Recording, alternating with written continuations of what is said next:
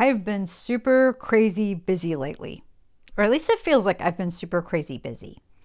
For one thing, I've actually had some unusual opportunities that have happened recently. I actually just signed on to do this new business opportunity through a close friend of mine. But I feel like that's not something I'm going to tell a lot of the listeners about, at least not until I do a little more in the business, till I feel I'm a little more comfortable, or even might just save that for a Patreon or some kind of exclusive broadcast because I do feel like it's something of a gift. And for me to tell you about this business would be me essentially extending a gift to you. So I feel like that's something that I may just hold off a little bit on, kind of figure out how I would present it and how I'm going to do it. But one of the interesting things about working with this company is that they do a lot of things that are very similar to another program I've been involved with lately called Rewired. And it's kind of interesting when you start hearing the same thing from multiple sources.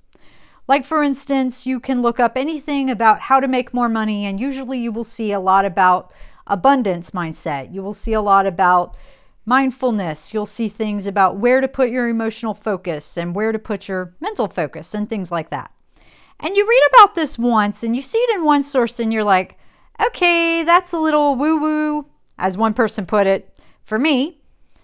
So sometimes you're like, yeah, whatever. And especially if you're an attorney and you're a very logically minded person and you kind of have this whole, well, we're not into mysticism and magic. You're thinking, okay, whatever, that's nice. But you start hearing it multiple times. Like you see it a second time, you hear it a third time, you hear it a fourth time. As you start seeing it more and more and more, you're like, okay, there's some connection here. And if you're a person of faith, then you start saying, okay, there's connection here too. So, isn't this how faith works? Isn't this how God or whatever your deity of choice is? Don't they work that way too? So, I actually went to an event for this company yesterday and we got to create vision boards. So, I had a vision board before when I worked with my manager. And I remember a little while later, as I was looking at this vision board, as I was doing different things, I had a photograph and I was like, wow, a lot of that has come true. Like, in fact, on my vision board back when I was living in my old apartment, I had a vision of a cat on a pile of money. I had my family. I had the guy I was seeing at the time, and we did end up dating for a little bit, although ultimately it didn't work out. I did end up getting somebody else that I dated for a little bit. Didn't work out later on, but now I did incorporate some of that in my vision board of my heart's ready to receive love, so we'll see what happens. I did put on there, you know, to signify dating. I didn't want to signify, oh, I want to have kids. I'm not necessarily signifying, oh, I want to get married because I'm not exactly in a mad rush to do that unless things were right. But you know, love is one of those things that you can't plan that timing. And any of you who's listened to this podcast know, or if you know me, you know that I kind of have a not very good history with Valentine's Day. So this year it looks like I am preparing to do my single person's ritual as I typically do every year. And fortunately for me, there's actually a Wingstop right within walking distance of my apartment right now, so I can actually go there and get that. And I was looking at prices for chocolate covered strawberries, and I'm like, you know what? I also have a 15% discount code for pickup because I sent, you know, I signed up with a new email address, and apparently a lot of companies won't let you just create a new email address and modify that when you sign up with these accounts. So if you don't really like a particular email you're using and you don't want all the mail and all the advertisements coming to that email address, it's like, okay, crap. Now you have to set up a whole new account because these people can't bother to change your email address somehow. Like you can't change it and they can't change it on the phone or something. Or even sending an email and saying, hey, can you update my email address? They don't seem to do that. It's crazy. But I have my dear little darling kitties, so I'm going to hang out with them that's kind of my plan. I did that last year too, even though it was kind of crazy when I was doing court appearance work and I was trying to go get my pickup order. And my pickup order felt like it took eons to get, and I was in a literal rush at the time. So it's like, why do I have to put an exact time on picking up this order if I'm there a little bit late and you've got all these other people and all this stuff? It's kind of crazy. So I made a complaint. They did make it right. So I'm still kind of hesitant of why in the world can't I just get free delivery to my house? Why do I have to walk over and go through this whole little elaborate thing to get to the one in Astoria to get chocolate covered strawberries. But it's like, okay, I can go ahead and do that. We'll deal with it. So we'll get it done. And I realized recently, okay, wait a minute, I have food stamps. I can go bit, get myself Valentine's candy and I don't have to worry about when the candy goes on sale. I could actually go get that stuff and it'll qualify. And when you're by yourself and you're in a place that they actually give you some benefits and you don't eat a lot, it's kind of an advantage because then you're like, wait a sec, I can buy all kinds of stuff. I could buy the good olive oil. I could buy spices. I even informed some people about that because I discovered that when I had that before. So I like to share knowledge. I was doing a lot of that. In fact, I did some of that last week. I actually had a law student who reached out to me and asked me questions about my career and how I did it. And I was quite candid about it. And honestly, it's kind of warmed my heart a little bit because I've had people who, I guess, they're Gen Zers, probably within that demographic, that some of the Gen Zers basically have the same attitude I did about working crazy hours and essentially working, you know, owner hours for zero equity. I'm like, good. Some of these people, some of these people, you know, they're pushing back on things, and you should push back on some of that. Now, I think where we go a little too far is somebody's like, oh, I don't want to work more than 40 hours a week, and I want 100K right away, and I've not earned my position, and I haven't shown that I've got a business case for that yeah, I think we need to push back on some of that. Or if it's, oh, I don't want to do the basic duties of the job, it's like, okay, maybe that job is not for you. Like you hate dealing with customers and you've got a job where you've got to do customer service. Like, say you're going to be a server, or you're working in retail as a sales associate, or whatever job it is where you've got to deal with customer service, which, by the way, is many in society. In fact, I would venture to say that's most jobs in society. There's basically two options for you if you hate dealing with customers and you want to be mean to people. And it's like, don't work in retail, don't work as a server, don't do that stuff. Don't do something where you've got to earn tips for being nice to people if you don't like people. Just a little advice there. But I've always told people if you hate people, there's only two jobs you could really do. You could be a bill collector or you could be an attorney. Now, it takes a lot of years of schooling. You better make very good grades. You've got to deal with all kinds of BS and hullabaloo in order to become an attorney. And then some of the work environments you're dealing with as an attorney are actually worse than some of those retail jobs, believe it or not. Because some of these law firm owners, you can tell, obviously have never run a business. They don't have a concept of you can't treat people like shit if you expect them to give their best work. You cannot treat potential clients like shit. You can't bail on your current clients. You can't drop the ball with them. You've got to be there. You got to be a presence. You got to do the job. Otherwise, people get pissed off. They're going to file complaints against you. You're going to get negative reviews on every social media platform known to man. There's going to be word of mouth, and basically, you're going to be branded for life. Maybe you could reform a reputation. It's not easy to do. And people are going to get pissed, and word is going to travel really fast. By the same token, if you're really good, and I mean superior, outstandingly good, I like to hope that word travels fast too. I mean, certainly I share that when people are providing me with good service, or at least when they're not totally sucking. It's like everybody usually makes a comment if somebody's super amazing or if they're super terrible. So you want to be in the super amazing category if you're going to do a particular job. I feel like if you don't want to do it, why are you doing it? I mean, surely there's certain things that money is not enough for that, okay? but generally speaking, attorneys are not expected to be everybody's buddy. And in fact, you don't want an attorney who's a marshmallow. You don't want somebody who every who's trying to be friends with everybody, who's trying not to make waves or rustle feathers. That's more the politician space, I'm sure. But that's not something you want to have in somebody who's representing you in a case or they're representing you in a contract dispute or a negotiation or whatever we're doing. It's like, nah, you need somebody who's going to be honest with you.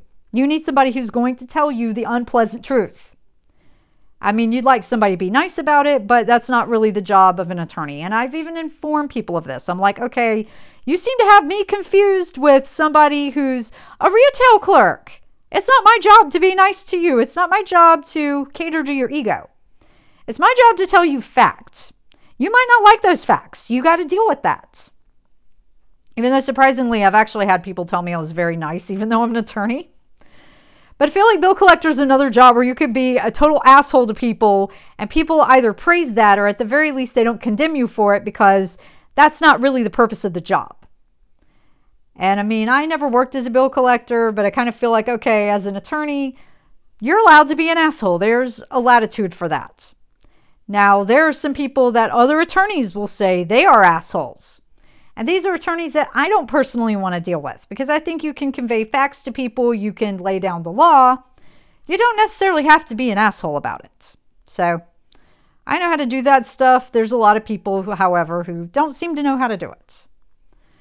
But I have lately been trying to look at this focus, and it's been very funny in doing this new business that a lot of the concepts and a lot of the training and stuff are very similar to what I've been doing in Rewired. And in fact, I went to a program recently in Rewired where a big thing if you want to elevate in life and you want to do stuff is your peer group. And another big element of that is having a coach and somebody to hold you accountable, to tell you things that you might not want to hear that's going to piss you off, but things that you need to hear about and things that you might need to change in your life. It's also not a coach's job to placate your ego and be your best buddy. They're supposed to be looking at your future self and how you can get to your future self. So if you're looking for best buddies and somebody to enable you, that's not what a coach does either. So perhaps that's another occupation where if you don't really like people or you don't want to deal with fake pleasantries and niceties, you can become a coach because then you get to tell people what they don't want to hear, and that's actually your purpose. But I found it very interesting that a lot of the concepts I heard and a lot of the coaching going on, I'm like, I thought, how the hell am I going to afford that if you say coaches cost hundreds and thousands of dollars? How am I supposed to afford that? How are most people who don't have money, how are they going to do that? It's kind of a paradox, right? So you know, it's kind of interesting that sometimes you hear that stuff and God will give, right? Or the universe gives it, or the flying spaghetti monster, or whatever your deity of choice is. Sometimes you find that. So I found it interesting. I heard from my friend who I hadn't heard from in a while, and I felt like, you know, I wish her well. She's got a lot of crap she's had to deal with. I didn't want to put my stuff on her. I felt like that would not be appropriate. But she contacts me, and I'm like, How are you? What's going on? you know, how is everything okay? That kind of thing.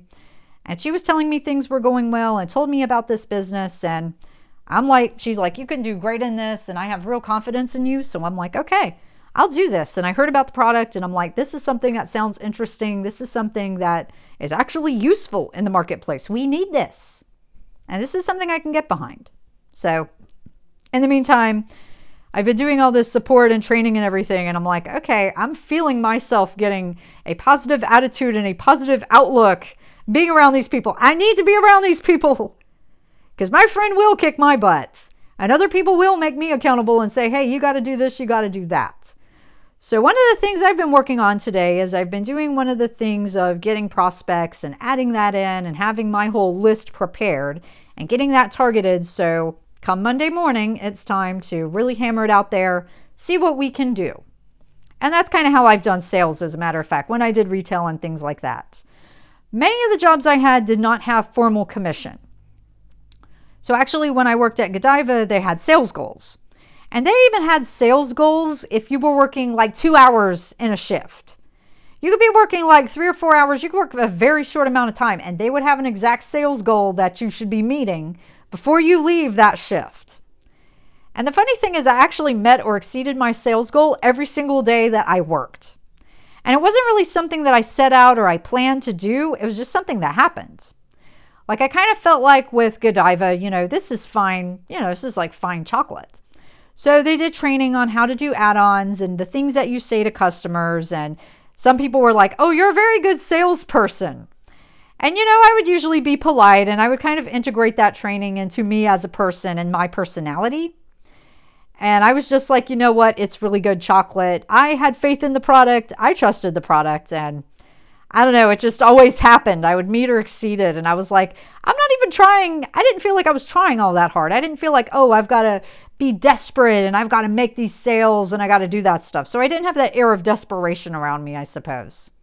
And they also say if you want to get stuff, you don't want to have an air of desperation around you because that is a turnoff to people. People don't want to deal with that. They feel like, oh, what's this inferior thing you're trying to sw- trying to, you know, foist upon me? So I'm like, that was just interesting when I did that. And I was like, I wasn't even trying to be on commission. I'm not trying to make sales. It's just something I enjoy doing and it's something that it's fun. So I'm trying to approach this business in a similar way, and I've talked to other people, and they've said that's how the business is designed and that's how it operates. So I'm like, okay, this actually is a business that I think I can get behind. It's something I'm comfortable with. So that's something I look forward to, and we're going to see what happens. And it's like, okay, if we can start having the things that you can have as you do more in this business, I'll be quite happy with that. I don't know about committing to a full time schedule. I have other things going on. In fact, I have so many things I have to follow up with, but those are things that I'm like, okay, at least I have that. That's distracting me from this stress of, oh, I didn't hear about this job. Oh, I didn't hear about this interview. What's going on here? What's going on there? So I'm like, that's one positive, that's one big positive that I can take away from this situation is that number one, I have paid for a useful service, and number two, I have taken away some of the stress and the worry about, oh, I didn't hear about this. Oh, I didn't hear about that. What's going on?